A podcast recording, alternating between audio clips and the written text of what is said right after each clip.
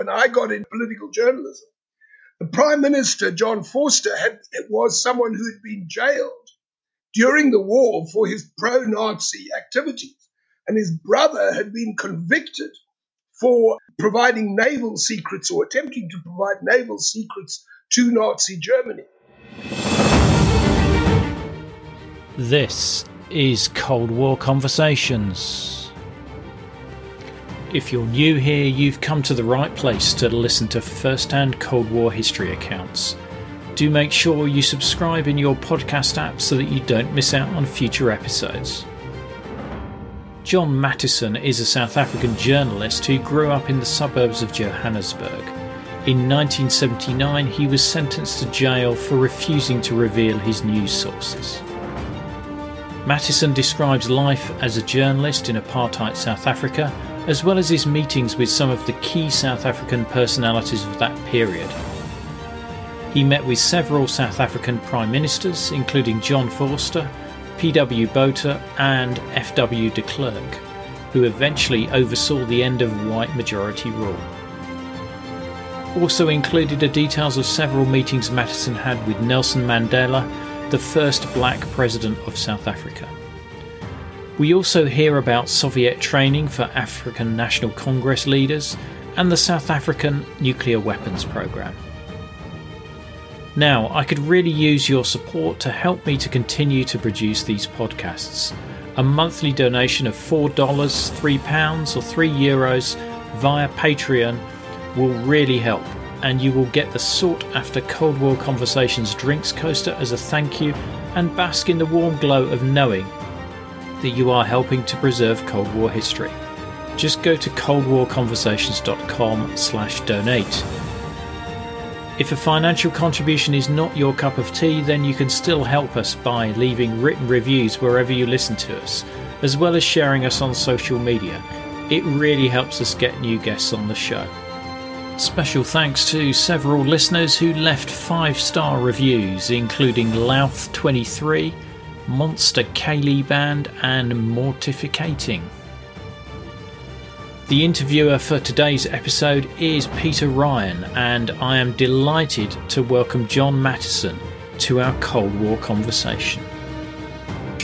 Probably a good starting point, John, is if you could talk to us a little bit about what it was like being a journalist during South Africa over the course of the apartheid years. Um, well, it's quite interesting.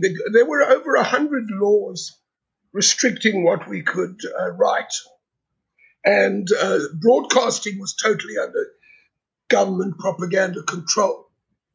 But um, the paper I worked for, the Rand Daily Mail in Johannesburg, which was the biggest morning paper in the country, uh, established a reputation for really standing up to the government. Uh, we used to talk to our lawyers every day, and we found ways to tell the story.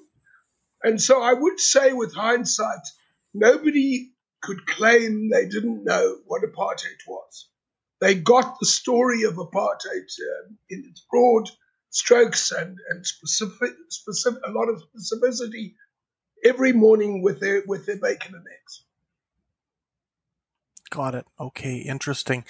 And one of the episodes that I, I did find out about in terms of your own background as a journalist occurred in 1979 during the height of the apartheid years when you were sentenced to two weeks in jail for not revealing a source that you had for an article. Could you talk a little bit about that episode? Yeah, well, the um, the issue was the South African Watergate. My, my my journalistic role was was relatively small. I wasn't the, the Woodward and Bernstein, but it was my newspaper at that time that broke the big stories that actually ended up bringing down the government. But why they were so sensitive to my story was because uh, I exposed how the government was secretly funding uh, church organizations, Christian religious organizations, uh, to, in order to advance apartheid and undermine their opponents, particularly Archbishop Desmond Tutu, who at that stage was head of the Council of Churches of the country. And so I was charged with uh, refusing to give my source. I got a, a, a short sentence, but the um, we had to appeal it, and I must say my newspaper backed me all the way. Uh, um, once I said I wasn't going to give my source, uh, I lost at, the, at every level of court, all the way to the final appeal court. Um, and the reason we fought it was because the two weeks is just the first sentence. You could then be charged immediately again, and you wouldn't be protected by double jeopardy. Uh, so I could then get a longer sentence. Um, and I lost right at the end, which and so my my my uh, case, the state versus Matisonn, is still the uh, precedent that journalists don't have as much protection as we'd like. But of course, in the uh, post-apartheid era, it's it's fallen into disuse. But uh, um, uh, I lost every appeal. But by the time the final appeal came up, I was um, I was a journalist in Washington, and I'd undertaken to return to prison. And uh, at that stage, Reagan had just taken office, and um, the South African white government had high hopes that they'd get a more friendly treatment from Reagan than they'd had from Jimmy Carter. And so I got a presidential pardon. John, I, I want to get to the elements around the Cold War and what was happening from a South African context. You know, I, as somebody who has studied the Cold War for years, obviously I do know that there was a lot going on in South Africa in, in terms of what was happening with the different political factions in the country and so forth. But I do think that the South African element took on a life of its own as it was featured in the Deutschland 86 series that came out in 2019 probably a good starting point for this part of our discussion would be to talk about what you see as what were the key elements about the Cold War dynamic in South Africa. What were some of the main themes? What were some of the main pressure points? Yeah, well, w- w- the Cold War definitely was a, was an important feature uh, um, after World War II. What happened re- really was it was really very uh, curious. In 1948, I mean, so the South African government had fought on the side of the Allies against Hitler. That was under Jan Smuts, who, of course, was the very famous prime minister who was close to Churchill and FDR and, and pe- you know people at that level. Uh, and he was very highly respected. But in 1948, he lost he lost the election, uh, he, and he lost his own seat. And the, the people who came into power with the, the, with the white Afrikaner Nationalist Party that had opposed the war and opposed South Africa's support for the war. And by the um, 70s, when I got into political journalism, the Prime Minister, John Vorster, had, was someone who had been jailed during the war for his pro Nazi activities. And his brother had been convicted for providing naval secrets or attempting to provide naval secrets to Nazi Germany. So, uh, uh, you know, this was a, obviously a huge uh, shift. And of course, the people who came back from the war, who'd been, you know, heroes, uh, you know, their comrades in, heroes in Canada or the United States or Britain, they were now um, out of favor with the new government. But in the Korean War in 1950, South Africa still fought on the side of the Allies, and that we provided some, some planes and fighter pilots. Um, so that idea of, of uh, loyalty to the Allies and hostility to the communists was a great boon for the apartheid government because in South Africa, and you know, this is something interesting. If you look at North America as well, the communists got a lot of things wrong. But on the issue of race, the communists in South Africa, and I think in some other countries, Western countries too, were the first to really fought for, fight for the rights of black South Africans. The Communist Party was the first political party to, in the 20s, to, to de- deliberately put a black South African uh, in charge as, as in fact chairman of the, of the Communist Party. So by the 40s and 50s, they were in alliance with Nelson Mandela's African National Congress. And I mean, for me, the crucial issue, which I, I have in my book, On Spies and Lies, was that uh, Nelson Mandela's generation, he and Walter Sisulu and his other colleagues, they were the first to become militant. This was after World War II. and to say we we we got to end this this white uh, legally racist regime, and they went to the West for support, and it was because of the Cold War and the, the notion that the South African government, whatever else you might think about them, was pro uh, allies and anti communist, that the ANC, and Mandela and his people got the cold shoulder. On the other side, uh, they, they'd worked closely with communists. I mean, Mandela himself started off his political career anti communist and believing that the ANC, his political party, should not work with communists. Um, but he started to find that his fr- he he uh, went to law school at the same uh, university I went to. Uh, how he got there is another complicated question because had to get special permission as a black person, but he did go. And uh, he met white communists in law, law, law school classes who, who were prepared to risk their lives uh, to fight the government. And so he came to trust them, people like Joe Slovo, uh, whites and blacks and uh, people of Indian descent. And so uh, his attitude to communism, to communists, became far less hostile. And of course, the ANC did get uh, support from, from the Soviet Union, uh, including including weapons, at a time when the West still saw itself as part part of the anti-communist alliance with, with the South African government. John, at any point was Mandela himself a communist? Well, this this is a subject of a great deal of dispute. Um, there are a number of uh, revisionist uh, historians uh, or journalists who've written recently after he died that he was a communist, although he said he wasn't. And I think it's possible that he may have signed a, a membership form at some stage, or, or you know, but he or participated uh, among the communists. But for me, that's a misleading question because if you see his policies, um, uh, he wasn't.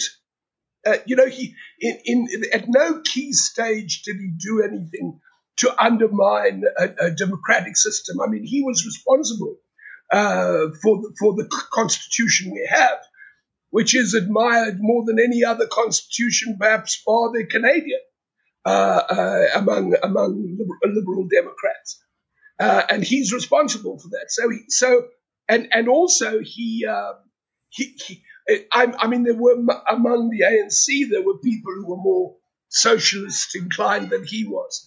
So whether he technically joined or didn't, I think is is is is not the key question. But he, he may have briefly been a member. He wasn't an active member. and It wasn't. He always said that the ANC has to be the dominant figure, and any of its alliance partners which did include the Communist Party, must be subordinate to the ANC leadership.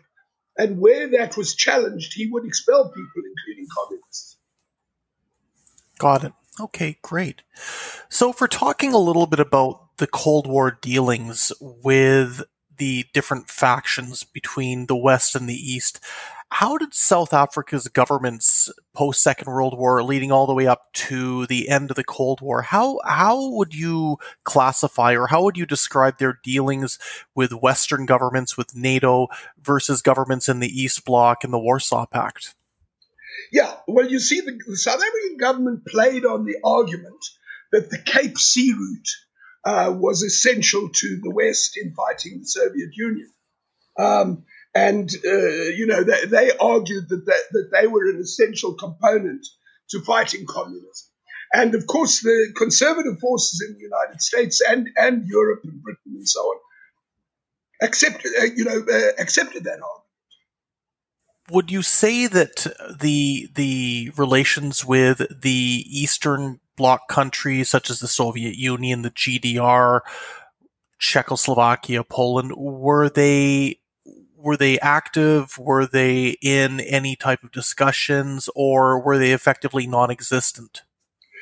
Well, yes, you know, uh, I mean, the, the GDR and the other Eastern Bloc countries, including the Soviet Union, were supporting the ANC. So, so ANC leaders went to, I mean, Thabo Mbeki, who was a later generation president of South Africa, um, he studied at the Lenin Institute in Moscow. He also studied at Sussex University in the UK. Um, and people did, so uh, um, ANC figures did go to the Soviet Union for training.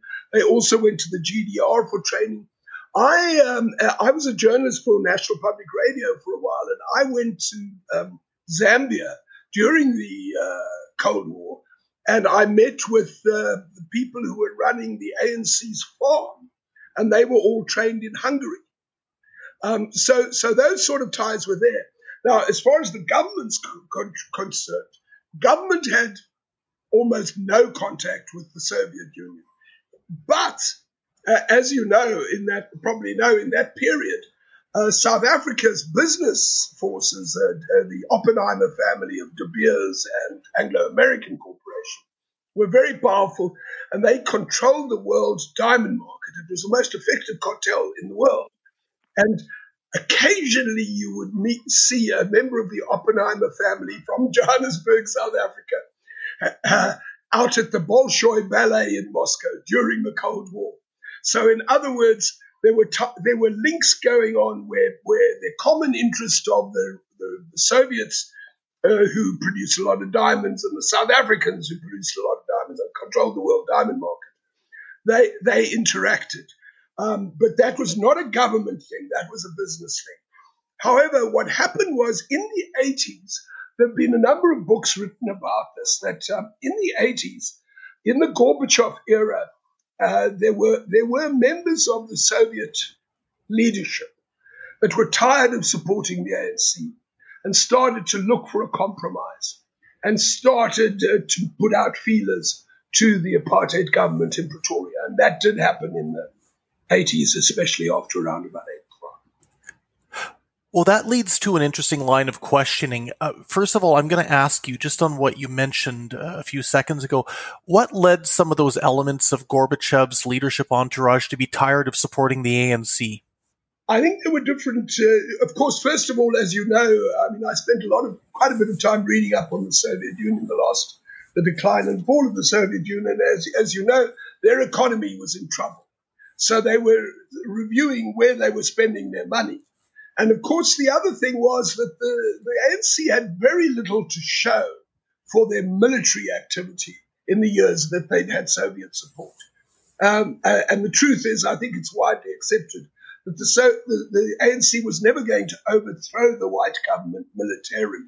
It, it was a stalemate, but the st- a stalemate that could go on uh, almost uh, forever.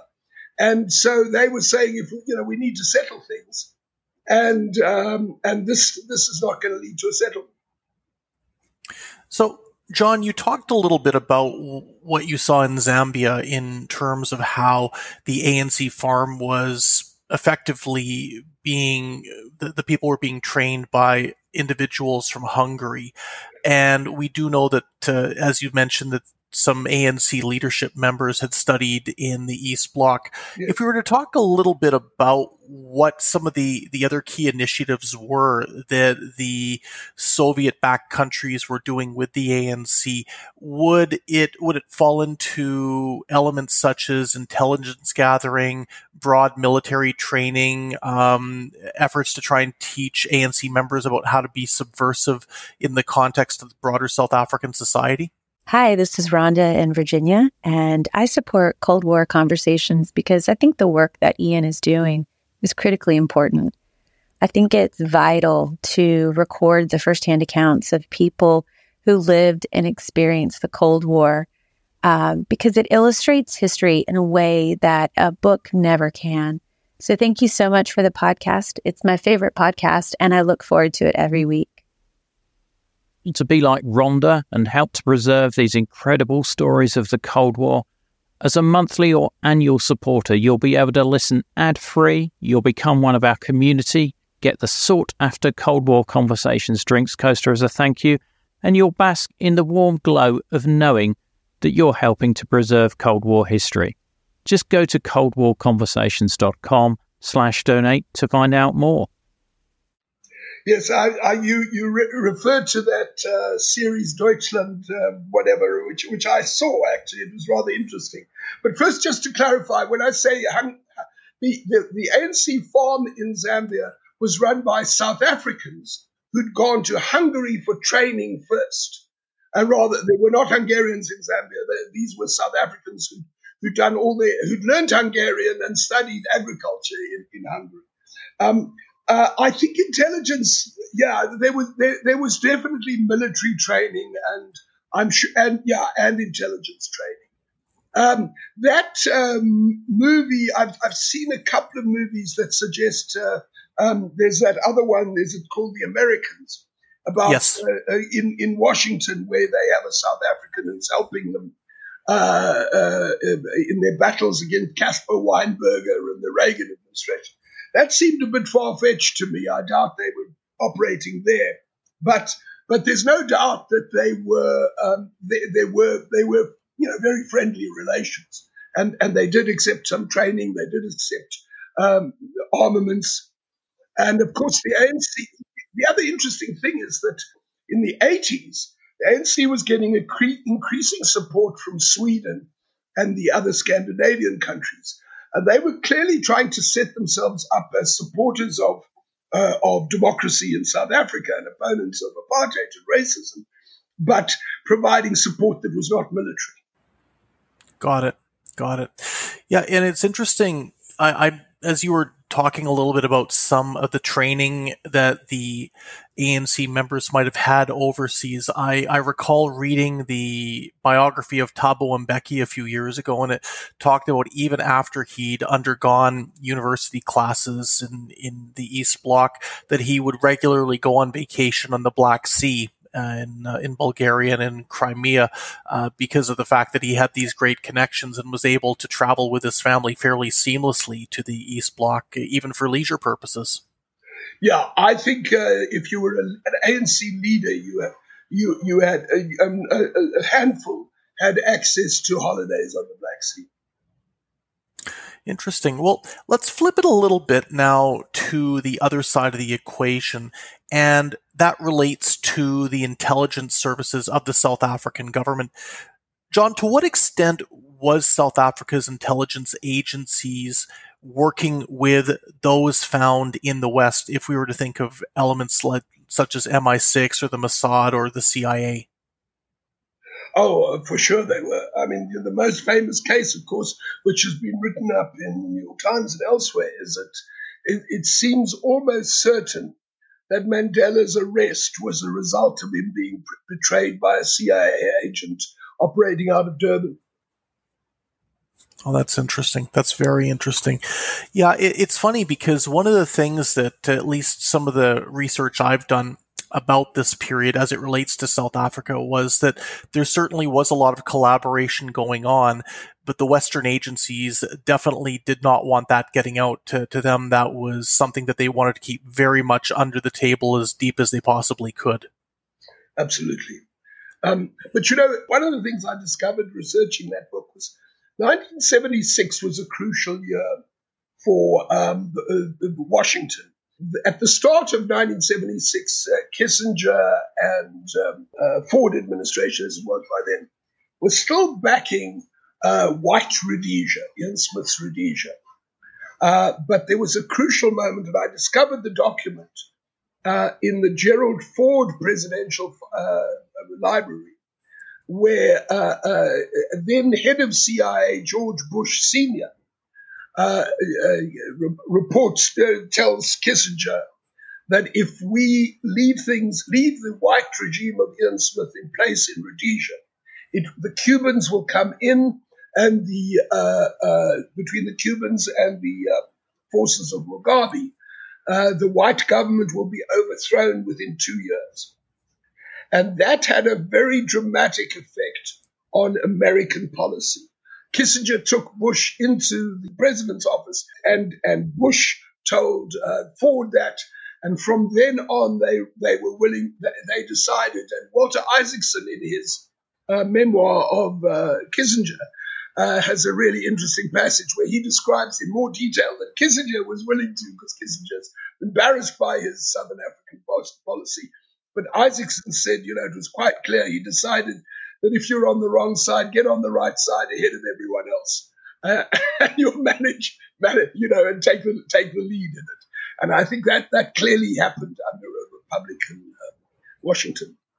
there, and that leads me to another question that I think is very apropos based on your experience in Washington.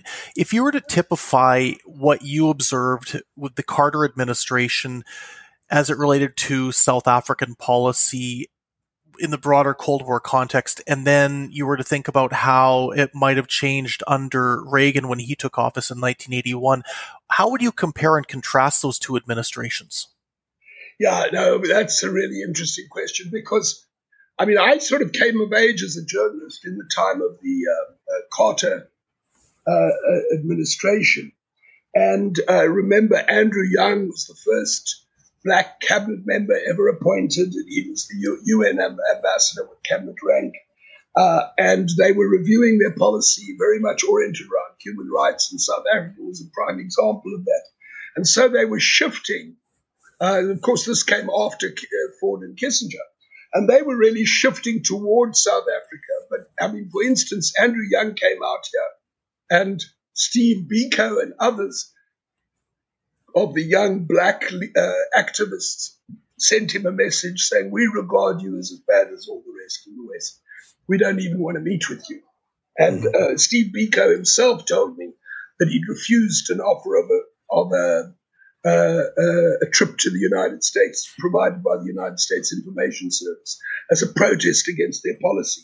But I think what that tells you is that the policy was was was moving. It came from a you know very conservative pro apartheid face, as you say, not too loudly, but definitely pretty clearly, and they were moving. And then Reagan came to power, and he decided, and, and under him, you had the Assistant Secretary of State, uh, Chester Crocker, who implemented a policy called constructive engagement with Pretoria. Yes. And I think one would have to say that Crocker was more sophisticated than Reagan on the subject and understood things a lot better. I knew Crocker quite well. And um, I didn't agree with his policies, but he was looking for a solution which would simultaneously get the Cubans out of Angola and the white South Africans out of neighboring Namibia. And that was, uh, that was called linkage. And the Carter people and the, the Democrats were very opposed to link, linkage. But uh, Crocker believed in it, and also it was, it was, a, it was um, a tool he could use to get Reagan and some of the more conservative Republicans on board. That if we we uh, we can be we can get something out of the white South Africans, get a concession out of them, but in doing so, we get the Cubans out of Angola at the same time. And so th- that was the sort of uh, Cold War quid pro quo he was looking for. And it's interesting because I think a lot of people, it, through the passage of time, forget the extent to which Cuba was involved in Southern Africa in the geopolitical and the military dynamics. Can you talk, John, a little bit about how much communist Cuba had in terms of forces in southern Africa and, and what South Africa itself did to try and combat that? Well, I, I don't have numbers, but Cuba was very active in Angola uh, with, with its air force as well as other forces. And um, the, the, of course, the South Africans' whole argument as the, the, the defense of racism became harder and harder. They, they tried to rely more and more on the idea that we're, we're, we're fighting communists. We're not fighting black South Africans. We're fighting communists. And so the Cubans, in a way, you know, were a useful, a useful um, uh, crutch for them.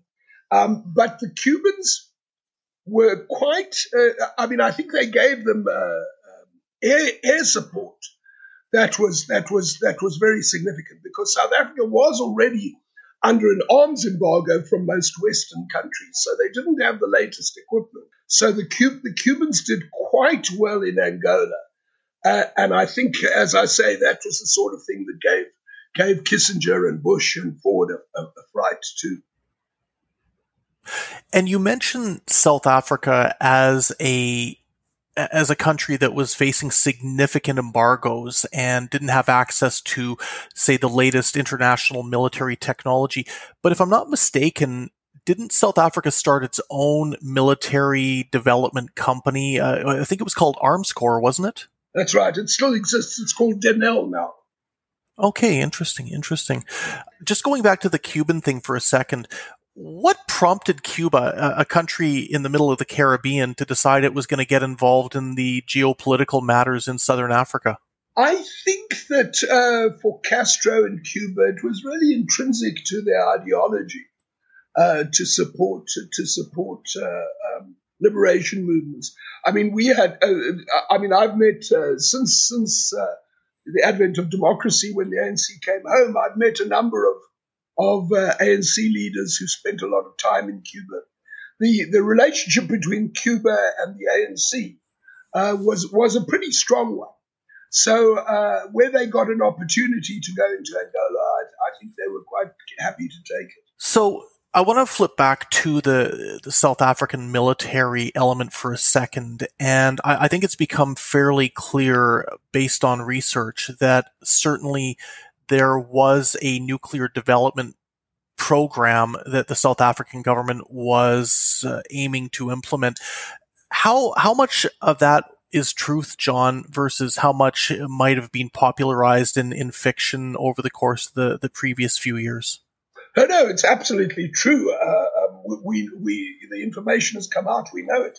The South Africans developed a nu- nuclear weapon, and their allies at the time were Israel and I believe Taiwan. Um, and there was a, a nuclear test explosion uh, in the um, uh, I think around about late 70s, early 80s. And uh, I think Carter was still in power, and Carter was very upset about it. So the Americans were not happy with this at all. But Israel was involved, and, and I'm pretty sure Taiwan as well. And of course, by 1994, they had, I'm trying to remember if it was three or six uh, uh, nuclear weapons, nu- nuclear bombs. And of course, the agreement was to dismantle them. So, right just before the transfer of power to the democratic government, uh, we agreed to to to disarm our, our entire nuclear uh, system under the auspices of the International Atomic Energy Law. Do you have any idea what the objective of these weapons would have been? Were there any particular targets that the South African government would have been considering that they felt there was a need for this type of weaponry?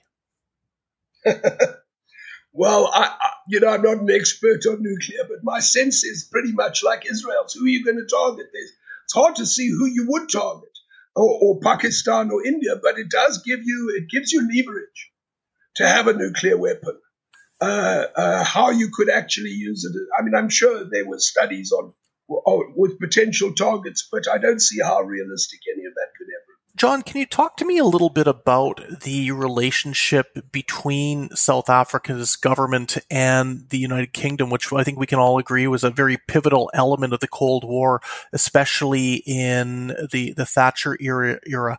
Um, obviously, Thatcher was a resistor to sanctions against the apartheid government. What were some of the dynamics like when it came to perhaps not just commercial relations, but almost strategic defense relations between South Africa and the UK? Yeah, well, you know, that's very interesting because, of course, the United Kingdom allowed the ANC to have offices in London. And quite a lot of the exiled leadership were based in London. So they, they, and, and I, you know, it's pretty clear that the British intelligence kept an eye on them. And uh, there was certainly some cases reported where they worked with South African intelligence to keep an eye on them. Uh, but they allowed them to be there. Uh, these were people who would have been banned in South Africa and would not have, you know, would have been arrested on the spot if they came to South Africa. And if you saw in this, you know, the re- recent Netflix series, The Crown, where Thatcher and the Queen are alleged to have disputed over how far to go with sanctions.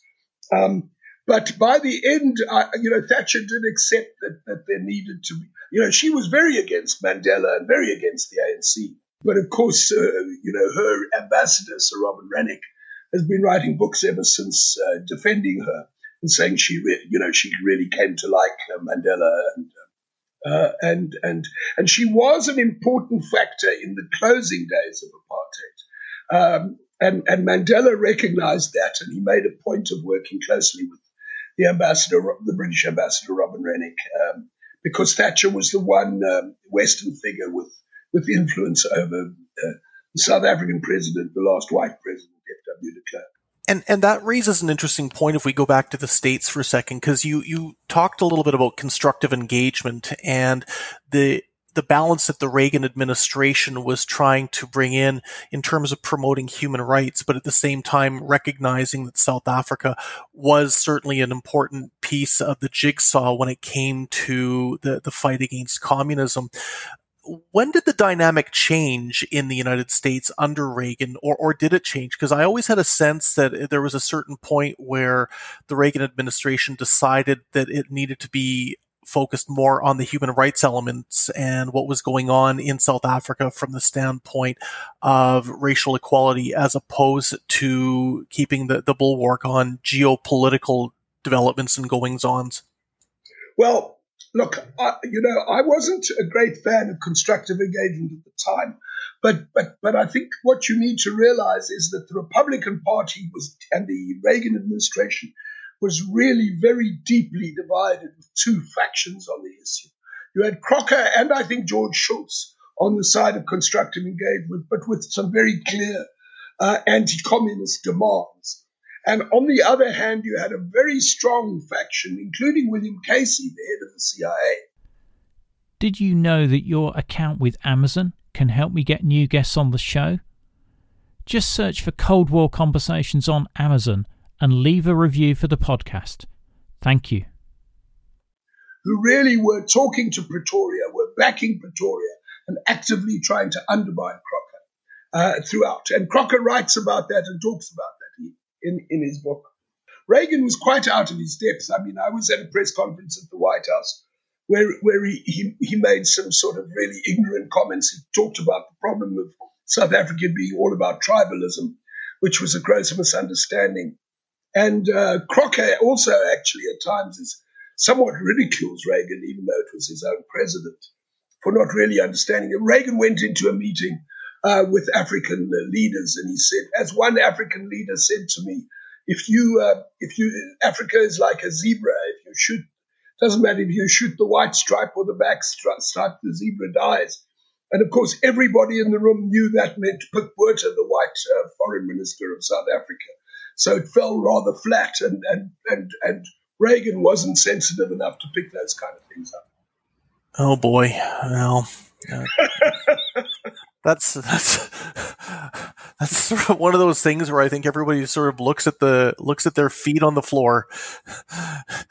well, John, my my my question for you would be as we know, South Africa obviously was a certain, uh, certainly an interesting arena and interesting theater uh, with regards to the Cold War and Cold War dynamics. But as we've talked a little bit about, there's probably more and more information that the broader global community is getting about this now with TV shows like Deutschland 86 bringing it more to the forefront. If you were to talk to, uh, a group of Cold War aficionados or, or a group of university students covering the Cold War, what would you tell them would be the biggest surprise that they might find out about in terms of South Africa and the whole element of the Cold War? What would be what would be a fact or uh, something that that would be uh, perhaps something that would catch them by surprise? So, do you think the fact that uh, the CIA uh, um, gave away Mandela's whereabouts to to the uh, South African apartheid authorities is a pretty big uh, surprise. I think that would be up there. Yeah. yeah, I, I, think what people, you know, what people uh, do is they take everything by the values of the current time. But the fact is that, um, I mean, I was always very strongly anti-apartheid. It's been sort of the cornerstone of my personal and professional identity. But the truth is, you know, I mean, my, my whole family were against me in those days. The view of white South Africans and, and Americans, uh, when I got to Washington, the thing that first shocked me most was how many ordinary Americans I met who I assumed would be uh, revolted by apartheid, who actually supported it. Uh, there were people who went to the South African embassy in Washington who supported it uh, more than the white the South African government's diplomats were comfortable with. Um, so you know, there's always been that uh, that r- racial and and ideological element, uh, but but it was really as I say, I think 1976 was a key moment that it started to shift, and that was in Republican times, just because they saw they wanted to be on the winning side, and you know Kissinger was nothing if not a realist. So, moving away from the Cold War for just a second, I, would be curious if you could talk a little bit about Mandela. Now, you taught Mandela and some of his future cabinet colleagues how to handle television, how to handle themselves on radio. And you had obviously some private moments over the course of that period. Can you talk a little bit about what it was like working with Mandela and some of his uh, inner circle? Maybe talk a little bit about what they were like personally and what some of your key memories would be around that? Yeah, well, um, you know, Mandela used to say he was not a saint, and I can confirm that from personal uh, observation. he had a, you know, he was very disciplined. He had a temper. Uh, he did not like being messed around. He was what was really so powerful about him, and what was so admirable about him was that he he had focus. You know, the one story I would tell is, uh, you know, in his culture, talking about family matters, especially the awkwardness about his wife, was not something you did, especially not with younger people. But I, I had said to him that, you know, when you fight an election, you've got to, uh, uh, uh, people need to know things about you personally. You can't avoid that stuff. And then there were others like Stan Greenberg, who later worked for Bill Clinton, who, uh, who then advised Mandela the same thing. And during the 94 election, uh, he took people to, to uh, um, Robben Island, and he took them to his cell and he would tell them, uh, you know, what it was like and where the picture of when he was and so on. And it was very painful and difficult for him. And at the end of it, one of the one of the camera people came and said, uh, "Mr. Mandela, I'm sorry, but my battery went out. Can we do it all again?" And you know, you could see him wince, but he did the whole thing again when when I spoke to him, you know, I said this whole thing about you not being bitter seems a bit simplistic.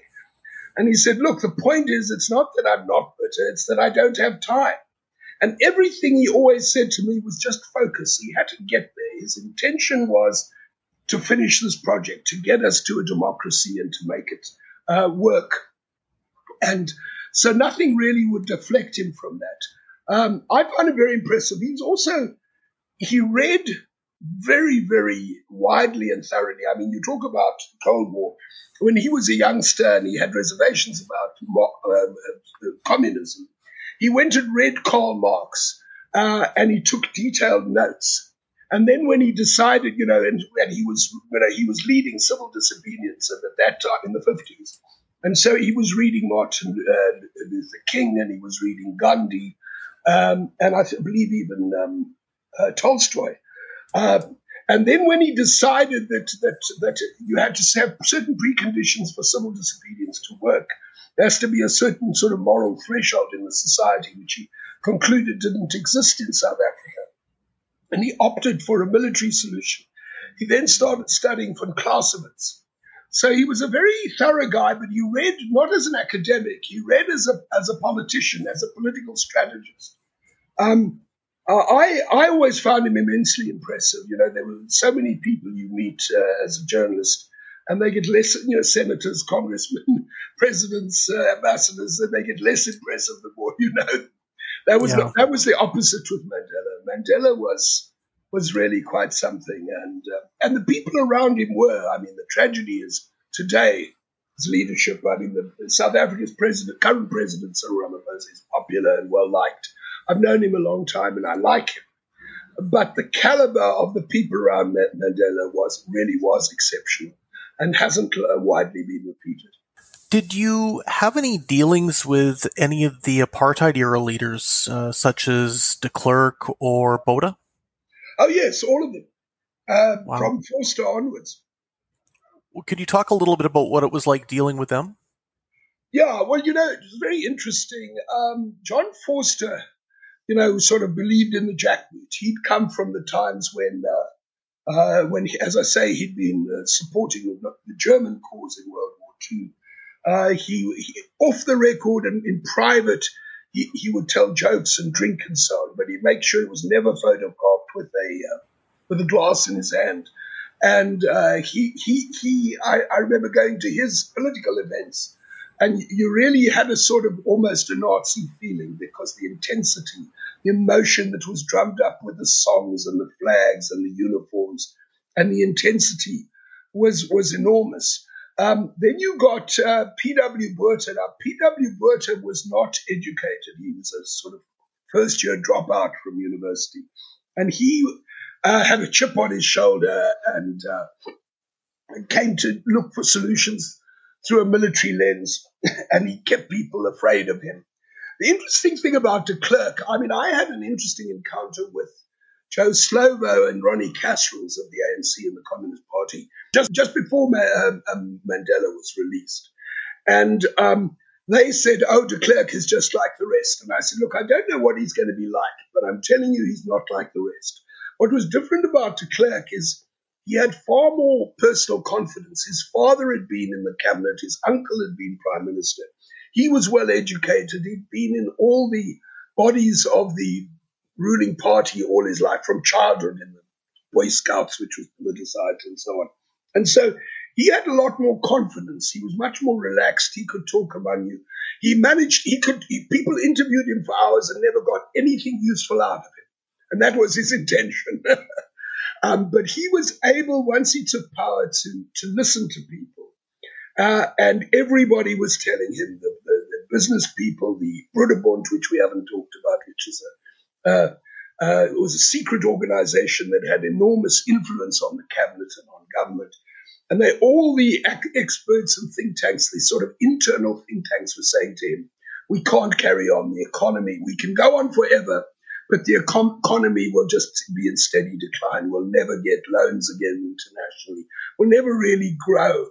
And uh, do we want to go back to war for the rest of our lives?" And he was able to have the strength of character to say, and the and the personal confidence to say no, I that that's not a sensible option, and I'm going to reverse it. Wow. Okay. Well, certainly some some amazing exposure you had to some very large personalities over the course of your career, John.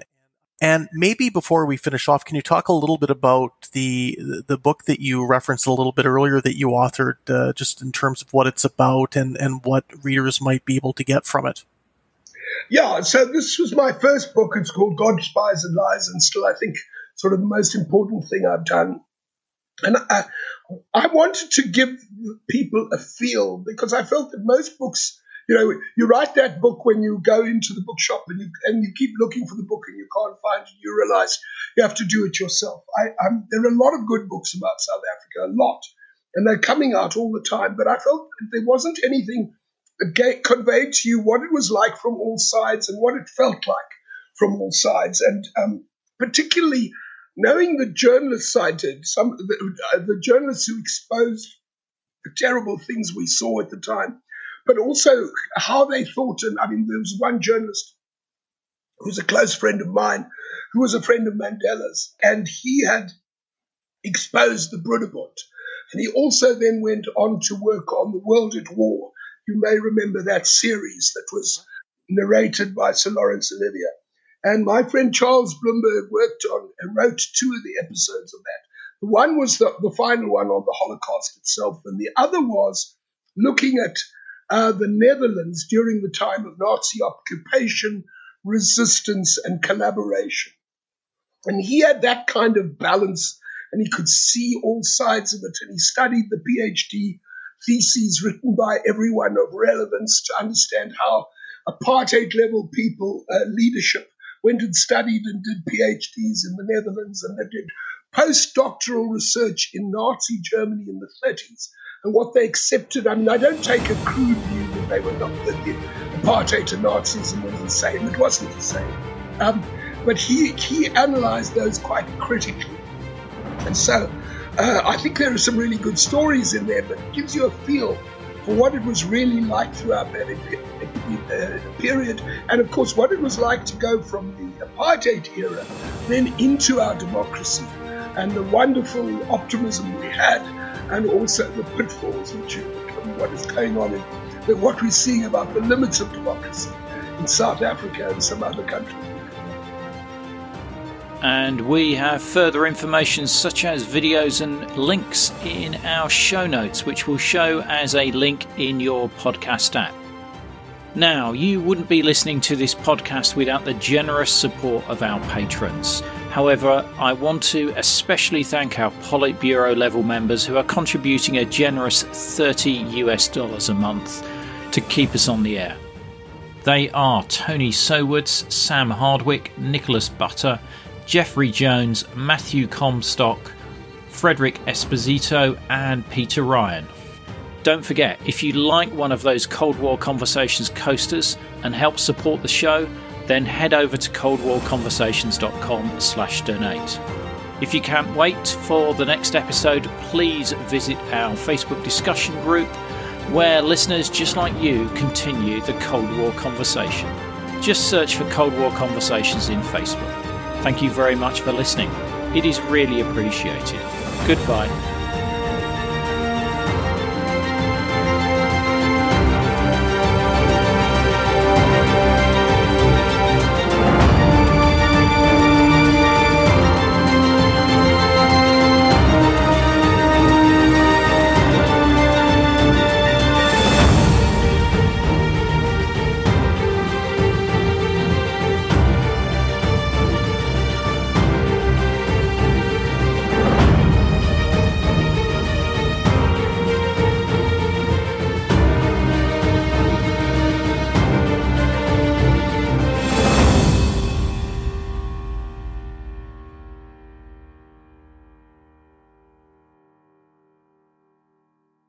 Not enjoying the ads? Well, you can avoid them by going to coldwarconversations.com slash donate. By becoming a monthly or annual supporter, you'll enjoy ad-free listening, become a part of our community, receive the sought after Cold War Conversations drinks coaster, and bask in the warm glow of knowing that you're helping to preserve Cold War history. Just go to coldwarconversations.com slash donate for more information.